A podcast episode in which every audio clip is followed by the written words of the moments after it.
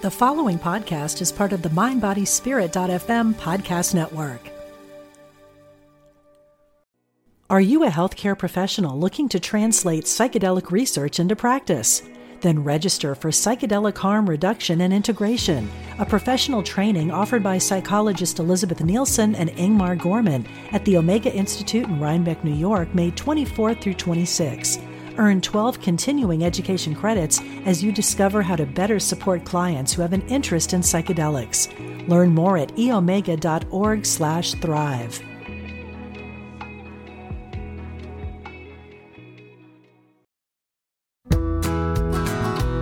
Hello and welcome to the Radiate Wellness Podcast with your host, metaphysician, Reiki master, and hypnotherapist, Christy Clemens Hoffman. Each week, we will discover teachings, tips, and tools to radiate your best life ever with practitioners, authors, and luminaries to help you on your path. Wellness, joy, peace, abundance. What do you want to radiate? Hello, and welcome back to the Radiate Wellness Podcast. Today, we radiate good health with return guest Mark Anthony J.D., the Psychic Explorer. Hello, Mark. So good to have you back again. Thanks, Chrissy. I, I, you know, we had such a great time. Oh my gosh, the, the last, uh, the last episode, and I, I, was very honored when you asked me to come back. And you know, we're going to talk uh, about some more edgy and current things. So I think this is going to be a lot of fun. Yes. And, um, you know, radiating good health because I'm just now getting over COVID and you can kind of hear it in my voice. So, you know, COVID is still a thing. So, know, uh, well, it's good that um, you chose radiating good health on on this particular episode because people do need to understand that COVID. I, I hear people say, "Oh, it's a pandemic, it's a hoax, it's a fraud." and that is ignorance speaking you know i i get my science from doctors from biologists and from the immunologists who study this not from tweaked out extremists hanging out at crystal meth labs okay so so you know you you really have to you know, you know, I mean, it's like you don't go to a, a shoemaker for a problem with your brain. All right. So right. that's what, what these people are doing. And anyone that has ever examined the history of humanity understands that plagues are part of human history. Um, you know, the last big one was the so-called Spanish flu at the end of World War One, which was like 19- 18, 19, 19 around there, which killed, I believe, 25 million people worldwide. And back then, you got to realize the world only had about two and a half billion people in it. So that was a huge amount of people. and certainly HIV was was a plague. Polio was a plague. And now, aren't we happy Aren't we happy, Christy, that our parents and grandparents didn't act like a bunch of horses' butts about, oh, the polio vaccine is a government hoax? Let me tell you, if people would have acted that way with a polio vaccine, can you imagine how many physically disabled people oh. there would be in the world today? So the, the truth of the matter is human history is filled with plagues. And, and this is simply a reality. And unfortunately, COVID 19 is the plague that we are dealing with now. Right. And it is no joke, you know? Um, so, yes, so COVID 19 is going on right now. I was wanting to, you know, I invited you back, Mark, not only because I really enjoyed talking to you last night, which I did, but it's that um, you know, there's a lot of stuff going on in the world right now. It's crazy. I don't have you seen the the Netflix film Death to 2020? Uh, I have not. I have not. I, have been on tour. I was just in yeah. Phoenix about a month ago at the Helping Parents Heal um, conference. What an honor to be able to present for for uh, there was over 900 parents there who are known as shining light parents, meaning they've lost a child. And it was a very humbling experience to present to this amazing group of, of people. And then um, about a week and a half ago, I was in Salt Lake City for the IANDS, International Association for Near Death Studies 2022 annual conference, where I was uh, also a keynote speaker. And then in three weeks, I'll be in Virginia Beach at the Edgar Cayce Ancient Mysteries Conference. Oh my gosh. Yeah, and it's cool because I'm I'm presenting sacred astrology, the mystical magi and the mysterious star of Bethlehem. And I'm presenting evidence um, of the findings of modern day astrophysicists who have explained what the Star of Bethlehem really was. Oh. And uh, yeah, and, and it's really a lot of fun. And, and uh, then on September 23rd and 24th, I've got two light circles presented by Bright Live. And th- that's an online event limited to six people each. So that way everybody gets a reading. And if people want to find out about that, please go to my website, afterlifefrequency.com, just like my new book, The Afterlife Frequency.com. So, so anyway, I didn't mean to, to interrupt, but I wanted to let you know that that's why I didn't get a chance to see that, but I've heard that it's really cool. So, what's your take on it? Well, it's just that there was so much going on in that year, and there's a follow up uh, Death to 2021. We are living in historic times. You know, I, I would hate to be a scholar later having to study the first half of 2020, you know, or the, the second half of 2020. So there's a lot of stuff going on and even more now. And that's why I invited you back is to talk about some of these world events and get the psychic lawyer, political science, um, opinion, you know, kind of take on this? Well, certainly. Um, I, th- I, think we'd be remiss if we didn't mention one of the most um, life changing stories, or rather um, high profile, which is the death of Her Majesty Queen Elizabeth II. Right. Um, what an amazing life and and you know, I I attended Oxford University, so I'm something of an Anglophile, but I've also had in-depth discussions with people not just here in the states but also in the UK about whether or not the British people should continue the monarchy. You know, has it outlived its oh, usefulness? Yeah. yeah. Yeah. There, there's a lot of lot of feelings both ways on this and uh, I was fortunate. I got to see Her Majesty twice. Um, oh my gosh! Yeah, and uh, and both times it was kind of very happen chance. I was at um, a reception for Rhodes Scholars at the Rhodes House at Oxford, and and all of a sudden this limousine, uh, not limousine, this Rolls Royce pulls up and it's surrounded by security, and this little tiny lady pops out, and I remember she was wearing this. Um, bright green dress with this bright green hat. She waves to the crowd and everyone's cheering. And I, I was so um, impressed that she's a little, she was a little tiny lady. I think she was only like five two or maybe five four or something like that. And and everybody was just like thrilled. And then a week later, I was in Scotland. I was in Edinburgh, the capital of Scotland, and I happened to be walking by Holyrood House, which is the royal residence in Edinburgh. And these two police officers said, Are you an American? Are you? You want to see Her Majesty? Wait here with us, you know. And all of a sudden, this, this Rolls Royce comes pulling out, and the door pops open, and this little lady in a bright yellow dress with a bright yellow hat. Hello.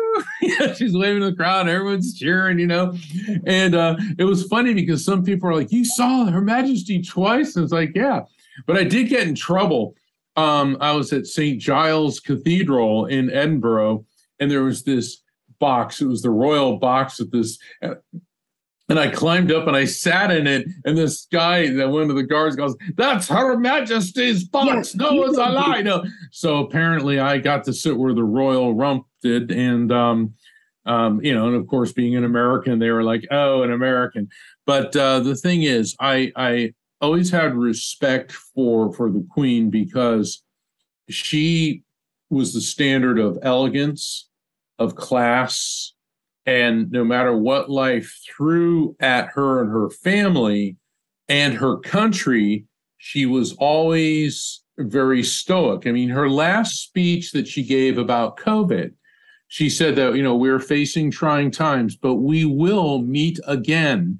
We will get through this. And the people who who favor the monarchy what's really fascinating about it we don't have anything like that in the united states i mean we idolize you know rock and roll stars and movie yeah. stars and certain celebrities but the monarchy is to be above politics that's why you don't see even though the prime minister is required to meet with uh, the monarch um, once a week and uh, prince charles has already met with uh, the new the new prime minister. Isn't it amazing? Great Britain has had three female prime ministers, yeah. and the best the U.S. can do is one female vice president. You know, so so socially, they certainly have made strides. Uh, now, our our female vi- vice president is a woman of color, so th- this is true. This is true. All right, so so we get we get some we get some points for that. But the thing is, the queen symbolizes, or the king now the country and is something to aspire to. It's a moral leadership. It's a guiding light. It's a spiritual leadership in a way too. This, you know, it's the whole ceremony makes them anointed by God. You know, the yeah, the, the origins of the ceremony. Uh, that is uh, that is hundred percent accurate. Mm-hmm. And Charles, King Charles said something. It's it's getting hard referring to him as King Charles because we've been calling him Prince Charles. I mean, my entire life, you know, the Queen has has been the Queen, and if you said the Queen, everybody knew who you were talking about. But King Charles said that you know he is he's the head of the Church of England, and that's the monarch's role. Um, the Anglican Church, the Church of England um, it, it, it behaves procedurally very much like the Catholic Church because it was essentially created by Henry VIII when he wanted a divorce from Catherine of Aragon to Mary Anne Boleyn. And he kept getting into fights with uh, the Pope. So there was a split between the two uh, churches. And certainly Queen Elizabeth I furthered that, that division and they created the Church of England, which in, in the United States is the Episcopalian Church. Right. Uh, okay. And and but the the ceremony has a is very much like the I was raised in the Catholic faith, and uh, the ceremony is very much like the the Catholic faith. And so for the past um, 500 years, the king, the monarch, the queen was or is the head of the Church of England. And Charles said something very clever, very skillful the other day. He said that Britain is a country of many faiths, and he came out and said, hey, which will all be respected. So, um, whoever wrote the speech for him, or maybe he did, but probably not. Um, yeah, I mean, I, you know, I admire Charles, but he doesn't exactly seem like he's going to be president of the Mensa's Club anytime soon. But um, the thing is, it was a very well done speech where he let everyone know that Britain is very different now than it was when his mother took the throne 70 years ago, that it is a multicultural and a multi faith society, and he will be the monarch of all the Britons. And I think that that was a very necessary and very clever move. Uh, move. So the people of Britain, you know, they fight for king and country. They they aspire to this ideal of what their country stands for and is about, and the monarchy embodies that. And then that way, Parliament, with the Prime Minister and the two houses, the House of Commons and the House of Lords, they can sit there and get all the down and dirty and nasty politics and and this and that. Whereas in the United States, the president is is the head of government, but then is also embroiled in this unending political squabbling. Right, because they're uh, also seen as the head of party. The head of the party, yeah. And and so and I'm not I'm certainly not advocating for the United States to uh, have a monarch. Um, no but, no, but that's the difference. That's the difference between exactly. between yeah. And and but let let's get down to why did this really happen? All right. Yeah. So 500 years ago, Henry VIII, he assumed uh, the throne of England. And he had a wife, Catherine of Aragon. She was the daughter of Ferdinand and Isabella, who funded Christopher Columbus's adventure in, in exploration and, and invasion of the New World. And so she had a lot of clout, a lot of money, a lot of power, but she was unable to produce him a son. Now, Henry didn't realize, and of course, they didn't know this back then, that it's the man, the man's chromosomes that determine the gender of the child. Right. So he wanted her gone, and she was Catholic. And of course, being Catholic and Spanish and ties to Rome, she had a lot of political clout. Anyway, in comes the Boleyn family, and Anne Boleyn's father and uncle were the most shameless political climbers probably in British history. They had two daughters and they basically pimped them out. And so they got Anne in into the court. And so Henry is smitten with her.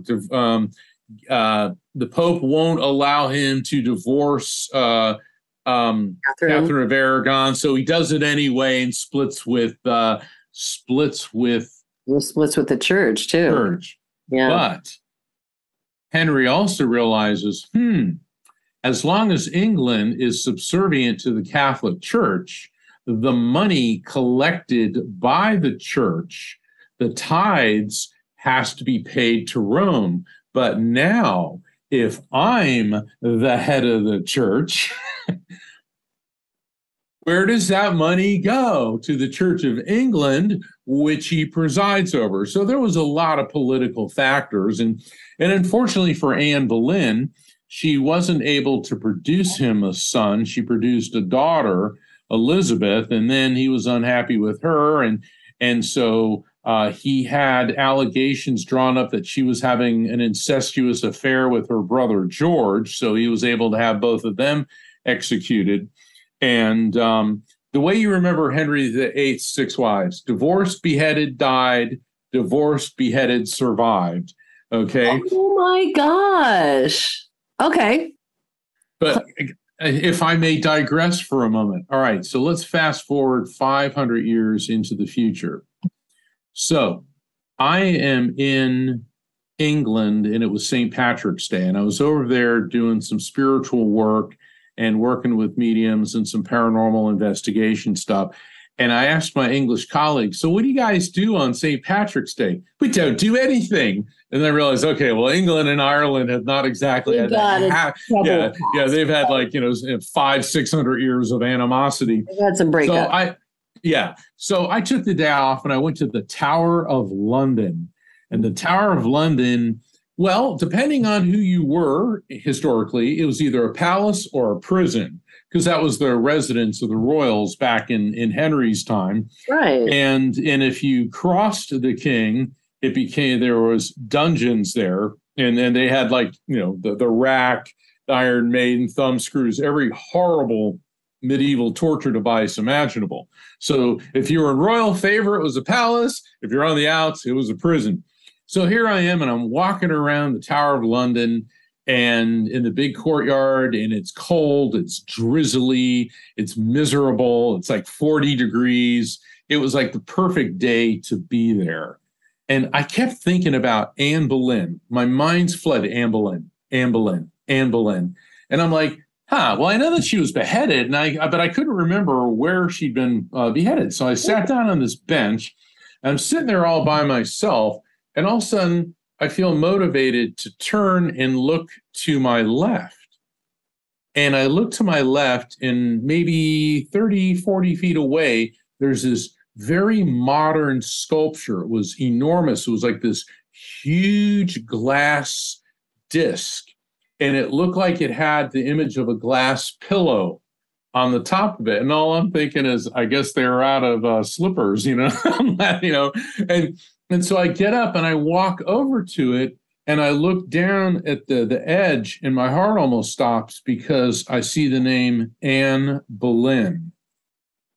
And then I I read the inscription, and it was a monument to all the people executed wrongfully at uh-huh. the Tower of London, and then I saw a sign, this be the spot where Queen Anne Boleyn was beheaded by order of King Henry VIII.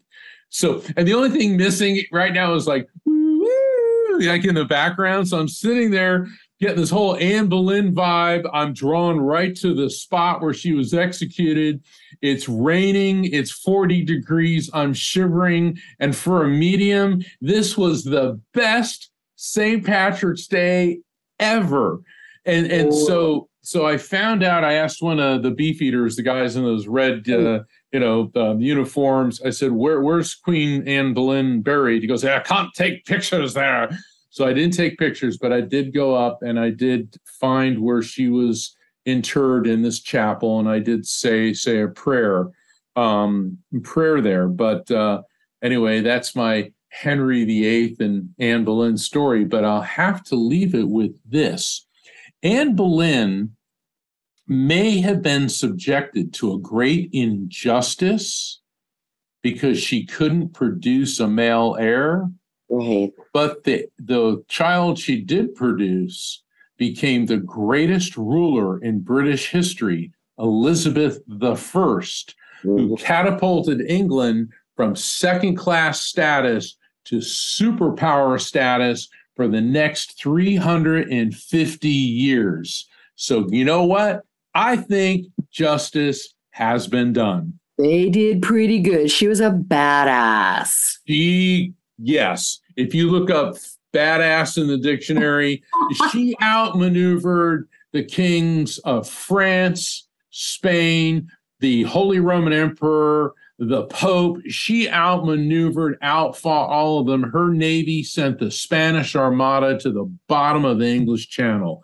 Uh, so Elizabeth, and and by the end of her reign, England was the wealthiest and most powerful country in the world. Yeah. Yes. Elizabeth I. So, from your psychic vantage, what do you think the prospects are for the new King Charles? I don't think it's going to be a cakewalk for him, but I think he's actually going to do very well. Right now, he's riding on the popularity and the sympathy of his mother's passing. And mm-hmm. Charles certainly brings a lot of baggage to the throne. I mean, there's the whole Princess Diana, where he was having the affair with Camilla the entire time. And, you know, one time Camilla was the most hated person in in Great Britain. But the Queen, before she died, said, "I want Camilla to have the title of Queen Consort." So Queen Elizabeth was paving the way.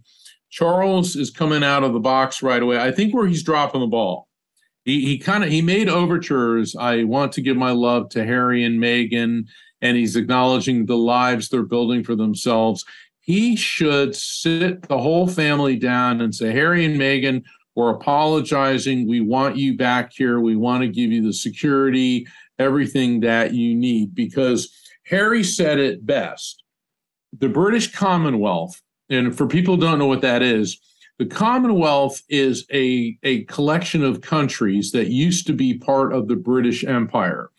Now, when Elizabeth, Queen Elizabeth was born, the British Empire covered 20% of the world's landmass. And one out of every five people on planet Earth lived under the British flag. Now, by the end of her reign, the the and so when um, the, you know the Britain has uh, you know a couple islands here and there, mm-hmm. um, but the Commonwealth are former colonies of the British Empire, and they're part of an organization and they have the Commonwealth Games and they have trade agreements and things like this. And a lot of Commonwealth countries, like Jamaica, wants to pull away, and I think Barbados and, and some other um, India is talking about leaving it. Yeah. but the thing is, Meghan Markle and, and Harry said this, or rather, the Duchess of of, of Cornwall, mm-hmm. uh, Sussex, excuse me, the Duchess of Sussex, uh, Meghan Markle, would be the best thing for the Commonwealth because here's a member of the royal family who's you know um, half black, and they have children that are mixed race, and the people of Africa, because most of the Commonwealth countries are in Africa, and, and, and you know, a number like India, a very important one in Asia, could identify to her a lot more than these frosty, blue-eyed mm-hmm. Europeans, and and so, so I, I think that Charles should make a concerted effort to get Harry and Meghan back into the royal fold, and even if that doesn't work out. They have to walk away not looking like a bunch of stodgy, you know, scepter up the, you know, where, um, um, you know, elitists. Right. And and and I'm really disappointed in in Prince William and Princess uh, Kate because there seems to have been this prejudicial overtones, at least from from Harry and Meghan's standpoint, directed at them from Charles and and Kate, uh, and that should not be that that simply should not be. And then there's other people say, well, Meghan Markle's the Yoko Ono of the royal family, and and uh, and you know that's and, and I'm going to say this um, about Yoko Ono. Um, I think she's been treated so brutally and unfairly uh, for decades, and and to call Meghan Markle the Yoko Ono of the royal family, um, Yoko Ono fell in love with somebody who loved her and they wanted to be together. And maybe that irritated other members of the Beatles and maybe that irritated a lot of people. But you know what? That was John and Yoko's business. And they loved each other immensely. And then she had to witness the love of her life being gunned down by a psychopath. So I really think people need to cut Yoko some slack.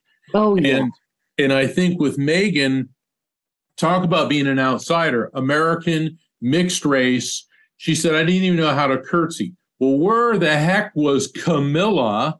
Camilla should have taken her under her wing, taught her the nuances of the court. Kate Middleton or Princess Kate should have done the same thing. Where was Princess Anne? You know, they're all like, you know, they could have taken a couple days and said, look, Megan, we know that you're an outsider and we're going to help you.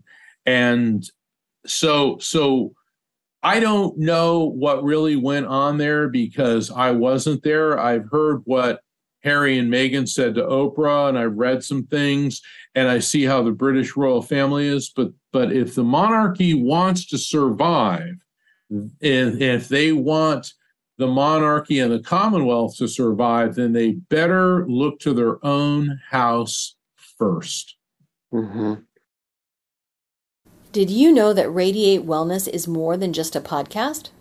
That's right. We're also a comprehensive holistic wellness practice. Find out about our services, practitioners, and upcoming events at radiatewellnesscommunity.com. While you're there, visit our podcast page to read more about our great guests and even donate to the podcast. If you like our podcast, you can help in other ways as well, like subscribe or follow us wherever you're listening right now. Tell a friend, a family member, or a coworker about the great content you find here. And if you wouldn't mind, please give us a thumbs up, a five star rating, or a positive review. Sounds like a small thing, but it really helps. You might like to know about our Facebook communities while we're at it. We have a free community, the Radiate Wellness Community, on Facebook for news and great free content. Our subscribers group is Radiate You, as in the letter U, but also, well, you. There you'll find curated replays of past classes, guest interviews, and more. And now, back to our podcast and back to our guest. So yeah, things are getting interesting for the UK. Will you know we have yet to see what's going to come of all of this after the passing of such a great queen and such a long-standing tradition. So let's now turn to something more domestic. Um, what is your take on the January 6th hearing? Are there going to be indictments? Are there going to be convictions? Are there going to be new bombshells? I think all of the above. Uh, January, yeah, January 6th rocked American democracy to its core. Yes. And um, I'm a member of the United States Supreme Court Bar and also the Washington, D.C. Bar. And I've been to Washington, D.C. as part of a congressional exploratory committee. I was uh, briefly working with a politician who was considering running for Congress. And I've been on that floor.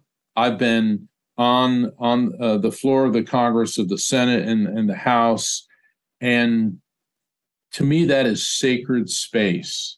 Yeah. That that you know this is like the the temple of our democracy, and this is the altar.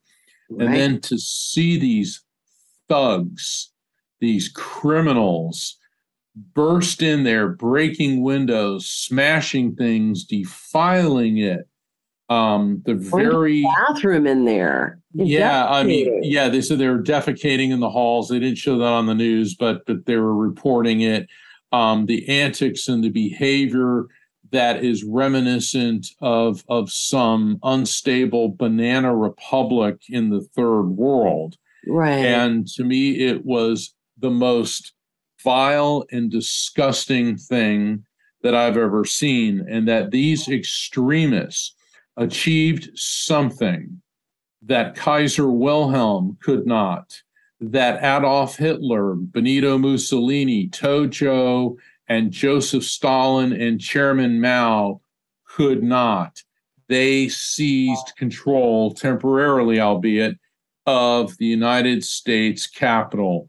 And that is absolutely un American. It is vile and and, and anti-democratic. Anti-democratic. That is not we're supposed to have the peaceful transfer of power in the united states. These people were calling for the execution of the vice president um, um, mr pence and even uh, erected gallows out front. Right. and and so so that yeah, we all know that that's what happened, and there's some people who favor that. And if you do, I'll tell you right now, I, I disagree with with that. That not not be happening. Um, I think there's going to be more subpoenas issued. I think that uh, once the Mar-a-Lago documents come to light, because something's going on there, which um, no other president U.S. history has taken classified documents for their own personal use. I don't know what's in them.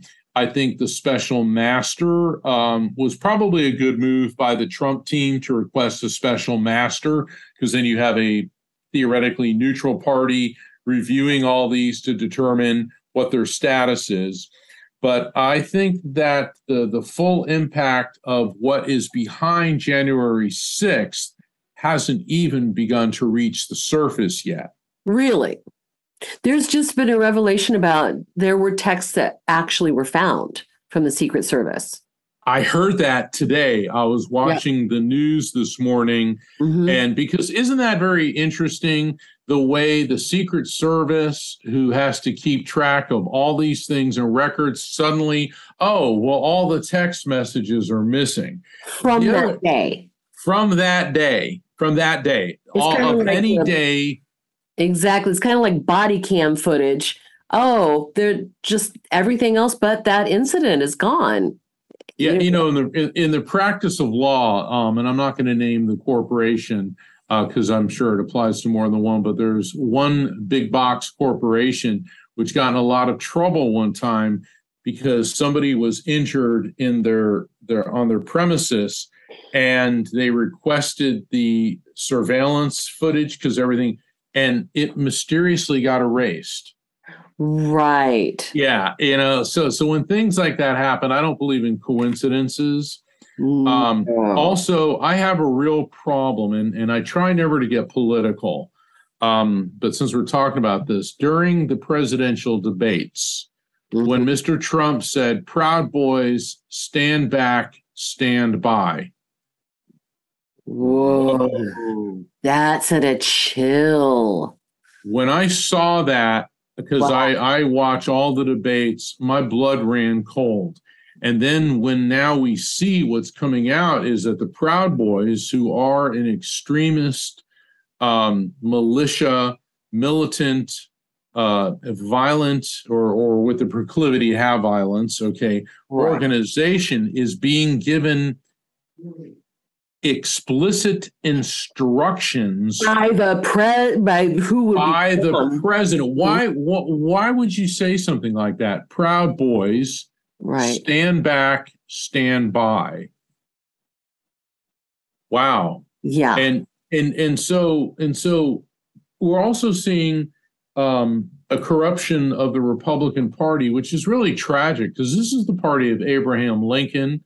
Uh, this is the the party of Theodore Roosevelt. I mean, this is the party of Dwight D. Eisenhower, right. of Ronald Reagan, of George Herbert Walker Bush. I mean, there have been some some really great Republican presidents and legislators, and um, in in the 1950s during the McCarthy hearings, it was uh, George Bush, uh, the first. Uh, um, George Bush's father right. stood up and confronted Senator McCarthy for his, you know, his um, cowardice and yeah, his his horrible horrible tactics, mm-hmm. and and so to see that this happening is is really really shocking. Amazing, right? Yeah, it, it is.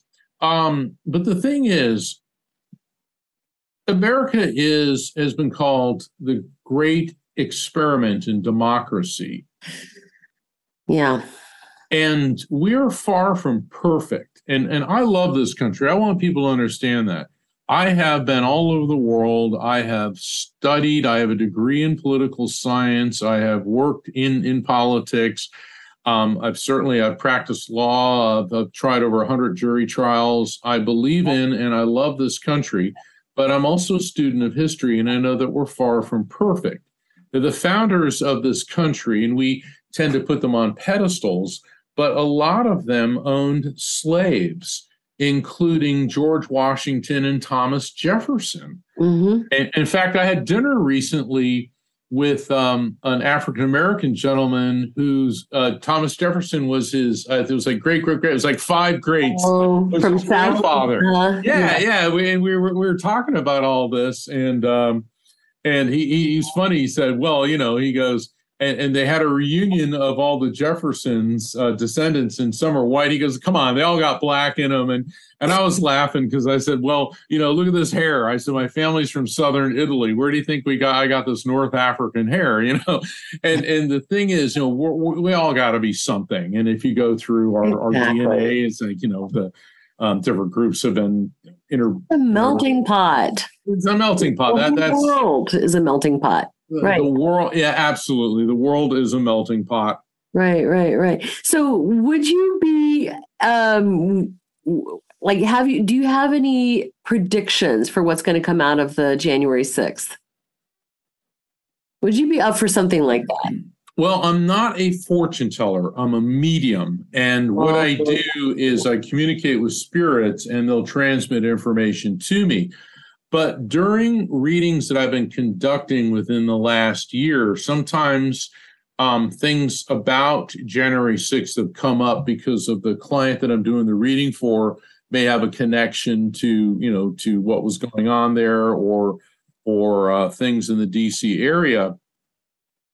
And the message has been that all of this needed to happen it needed to bubble to the surface so that we could all see how widespread um, this cancer is, how widespread this militancy, the the the subversive conspiracies, um, all of this needed to come to the surface for the same reason that people have symptoms with an illness until the symptoms manifest, you don't know that you're sick. And what they have told me, they meaning spirits have told me, is that basically the next several years, and I was trying to get a fix on what do you mean by several? What do you mean by several? Right, right. I'm getting at least like five to seven are not going to be easy, but then things are going to stabilize. And that this is also also a growth process for the people of this country. So, yes, all this is terrible, but if it didn't happen, perhaps things would be even worse because then there could be some type of a takeover or coup that may have been even larger and and uh, even more thoroughly coordinated. And and I want to go on record and say this because I realize that people watching this who may be um, Republican are thinking, "Oh, here's just another left wing pundit." Um, the left wing is not exactly near and dear to my heart either, and they are far from coming away with this without dirty hands. My belief and my feeling is that both parties, the Republicans and the Democrats, have failed the American people miserably. They have descended into this quagmire, this unending squabbling. If one side wants to do this, the other side immediately blocks it, right. and vice versa. And the thing is, um, this, what did Benjamin Franklin say? Essentially, to paraphrase Benjamin Franklin, united we stand, mm-hmm. divided mm-hmm. we fall. Right. And who has the most to gain from a divided America that's on the verge of or engages in civil war? Hmm.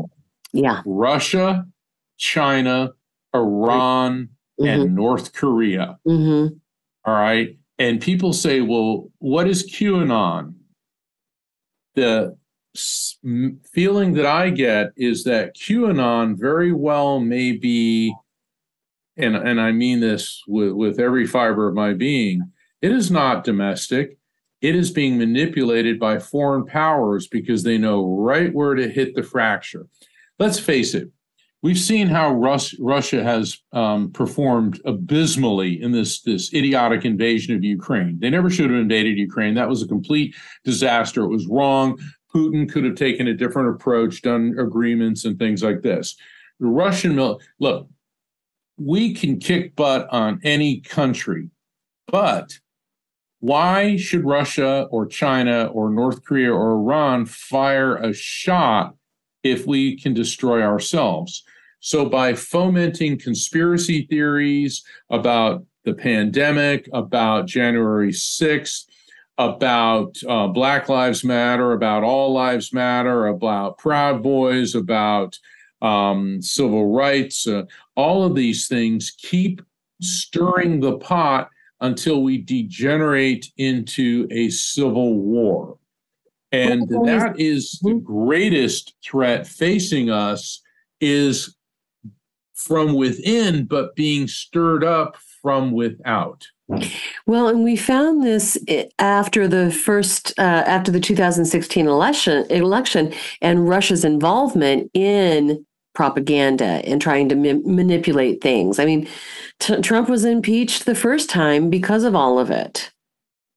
Uh, yes, yes, and and um, and it's really a shame that that Joe Biden's son Beau uh, died from cancer because Biden was poised to make a run for the White House in 2016 but the death of his son was so crushing. Mm-hmm. And and uh, Biden, you know, he suffered the loss of two other children plus his first wife. You know, the man has has is no stranger to to grief, pain, and loss. Um, because I think if he'd run in 2016, I don't think that Mr. Trump could have won. And I'll never forget watching because um, I stayed up late that night watching TV when it was announced that Trump won, when he and his family came out, there was kind of a look of surprise on all their faces, like, really? We won? And and so I think it was it was a great surprise. But but um you know, we are in a situation now where both sides keep fighting, fighting, fighting, fighting. And I mean, I could see her and, and crash on the Democrats, I can crash on the Republicans. But I think that and and where is where is our Ronald Reagan? Where is our Teddy Roosevelt? Where is our FDR? Where is our uniter? Or even and, Bill Clinton in some ways. Well, yeah, Bill Clinton, uh, the Bill Clinton He's a was a, a polarizing figure. Polarizing now. Polarizing figure. And um, part of the problem is that, well, I got to be careful what I what I uh, say here. But oh, let, yeah, let, let's just say that we need um, a new leader to emerge that doesn't want to be a third world banana republic style dictator. And I find it very amusing that people along the lines of um, Marjorie Taylor Greene and Lauren Boebert and and you know people that can barely construct a sentence um, are calling um, Biden administration a banana republic when they're the ones that are acting like banana republic. I don't think they really understand what that is.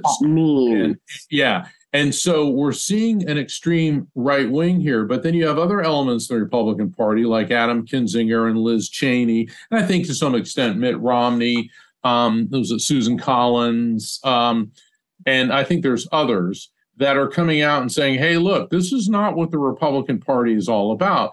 Because the Republican Party is always about truth and freedom and justice, a strong military, getting the government off the backs of the people.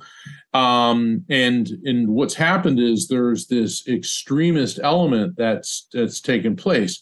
But when you analyze American jurisprudence and rather, let's say American politics over the past 250 years, there have been times when the pendulum has swung to the left and times when the pendulum has swung to the right. Right. But typically, American politics ends up either to the right or the left of center and that's been our our our staying power. And i think that that's why all this had to bubble to the surface because eventually it's going to swing back to the center when we get a leader in here that is not a polarizing figure. And uh, unfortunately that's not going to be happening for the better part of a decade. Um, oh really? very sadly yeah. Yeah that is unfortunate. Well and you're right. It, it's like you know if the if the red says this the blue immediately fights it and negates it negates it. And you know vice versa. We can't keep going on like that. No and that's what um that's what uh the countries who are are banking on. They're banking on the united states imploding from within and you can't tell me that they're not also hoping that Scotland and Northern Ireland want to pull out of the UK because then that diminishes um, a major Western power. They're loving seeing divisions in France. They're loving seeing the uh, turmoil economically in in uh, the EU uh, because this is how how they can can gain an advantage because both China and Russia do not want the United States dollar being the world currency. They do not want the United States to be the military superpower. And so, what they're banking on is strong social and political division. And you know, when you start hearing members of Congress, like the the two I mentioned earlier, saying, "Oh, well, we should secede," well, that that's the beginning of the end. That's the beginning of the end. Right, right. So let's let's move the lens to maybe a more global perspective. Um, what are your impressions or predictions, or what are you hearing about the Russia Ukraine situation? Are you a healthcare professional looking to translate psychedelic research into practice? Then register for Psychedelic Harm Reduction and Integration, a professional training offered by psychologist Elizabeth Nielson and Ingmar Gorman at the Omega Institute in Rhinebeck, New York, May 24 through 26. Earn 12 continuing education credits as you discover how to better support clients who have an interest in psychedelics. Learn more at eomega.org/thrive.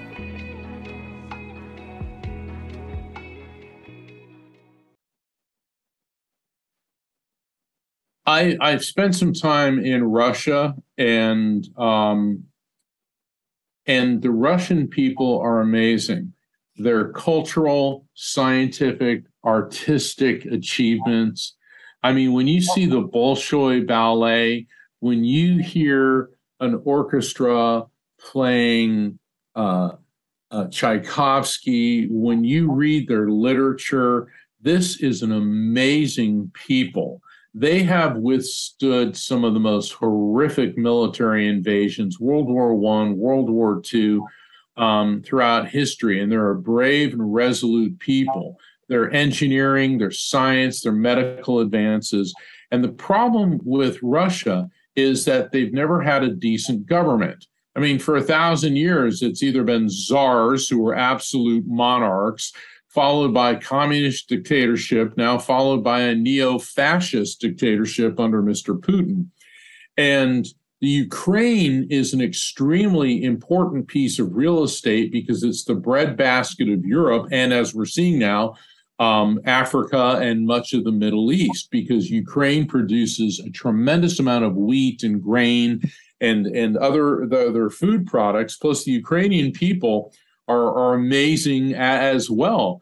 Mm-hmm. Um, and they're also very strong people who value their freedom above all else because they have been brutalized and tortured by the Russians, by the Germans, by the Mongols, by the Turks, and they've had enough. Mm-hmm. And they are fighting tooth and nail. And I'm going to say this, and I know I'll probably get uh, some more flack about this. I'm really annoyed with the the army of Afghanistan and the men of Afghanistan just rolling over and giving up without a fight.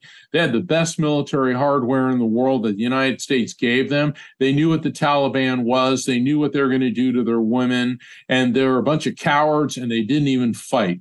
Whereas the people with Ukraine, who barely had the weaponry were making Molotov cocktails and fought the Russians tooth and nail. And now that they have Western weapons, they have taken on the world's theoretically second most powerful military, second only to the United States, and have halted its advance and now begun a, begun a counteroffensive. And unless the Russians are stupid enough to use nuclear weapons, because if they do, even if they use a tactical, which would be a smaller nuke, well, then the radiation is going to get all over Russia too. Exactly. And, and that's yeah. So so Putin's painted himself into a corner, but he's also like Adolf Hitler. His generals venerate him, but you know there's a few that like to put a bullet in his head. But then again, all the generals that did that to Hitler ended up hanging from piano wire, and they're very well aware of this. Mm-hmm. So I think what's going to happen is that this war is going to drag on and drag on until the Russian mothers, the Russian mothers begin to rise up and start putting pressure. Because at uh, latest estimates, the Russians have lost over 80,000 men.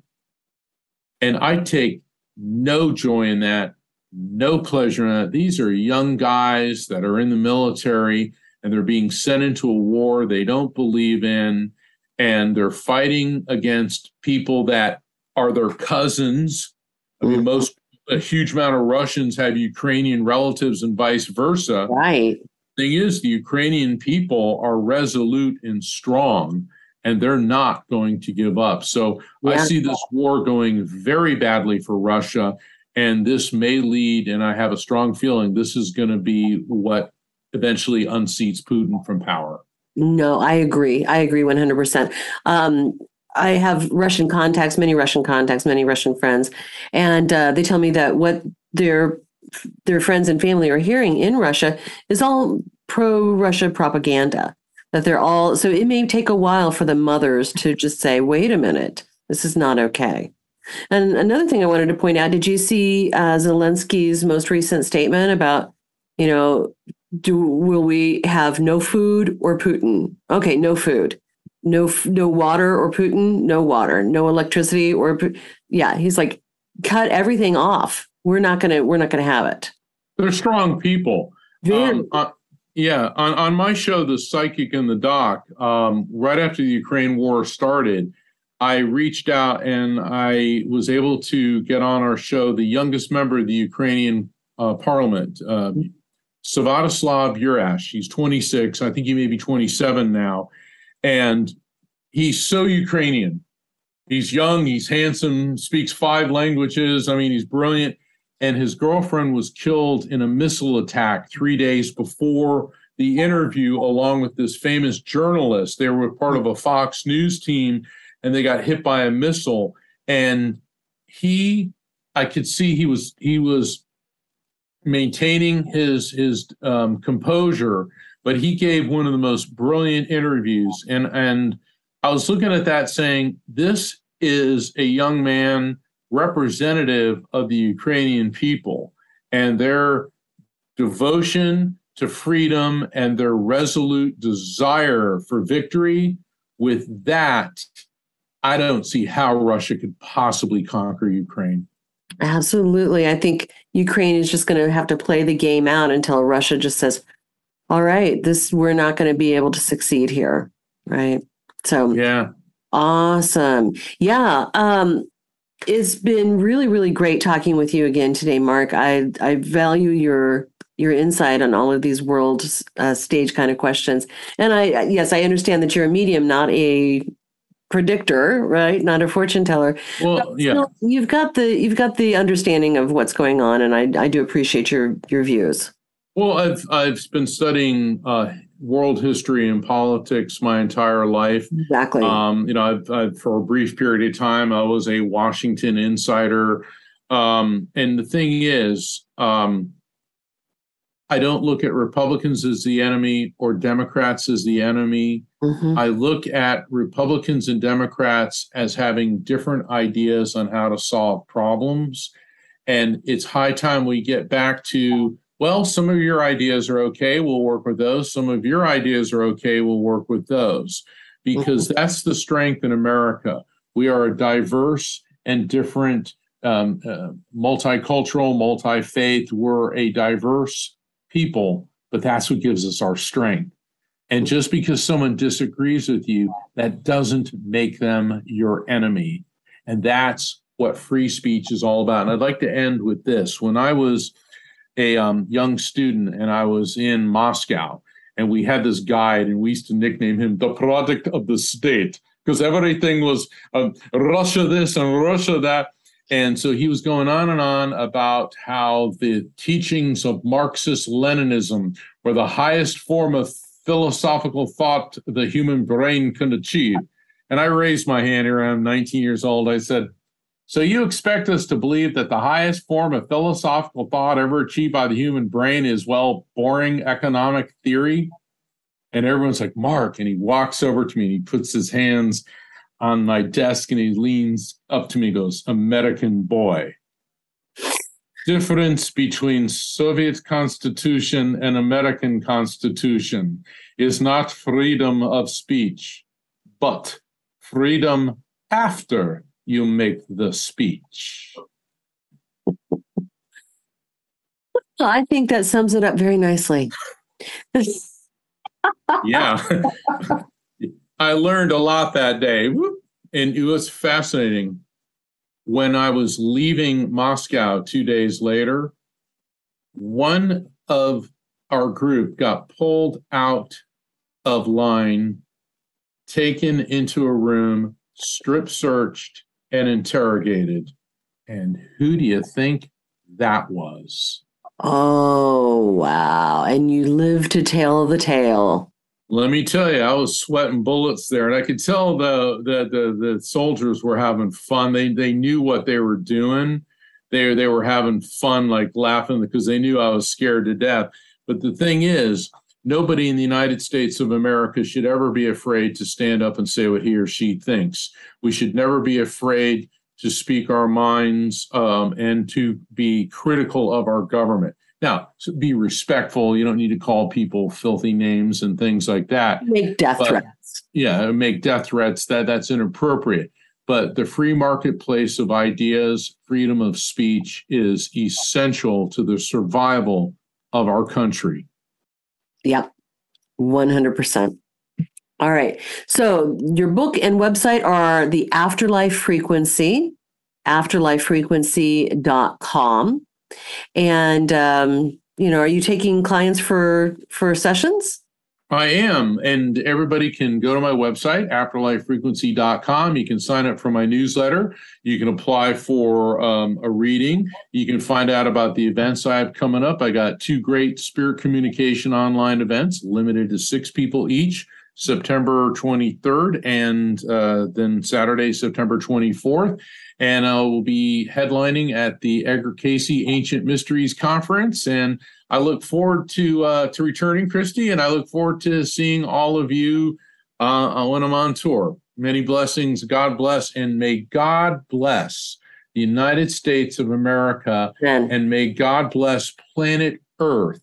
That we respect our mother, planet Earth, and that may freedom be the light that guides us all. Thank you. Amen.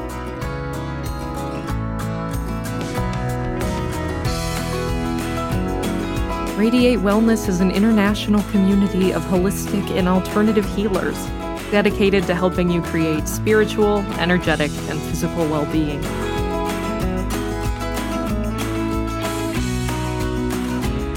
To learn more about our practitioners, services, classes, and events, or to schedule an appointment, visit us at radiatewellnesscommunity.com.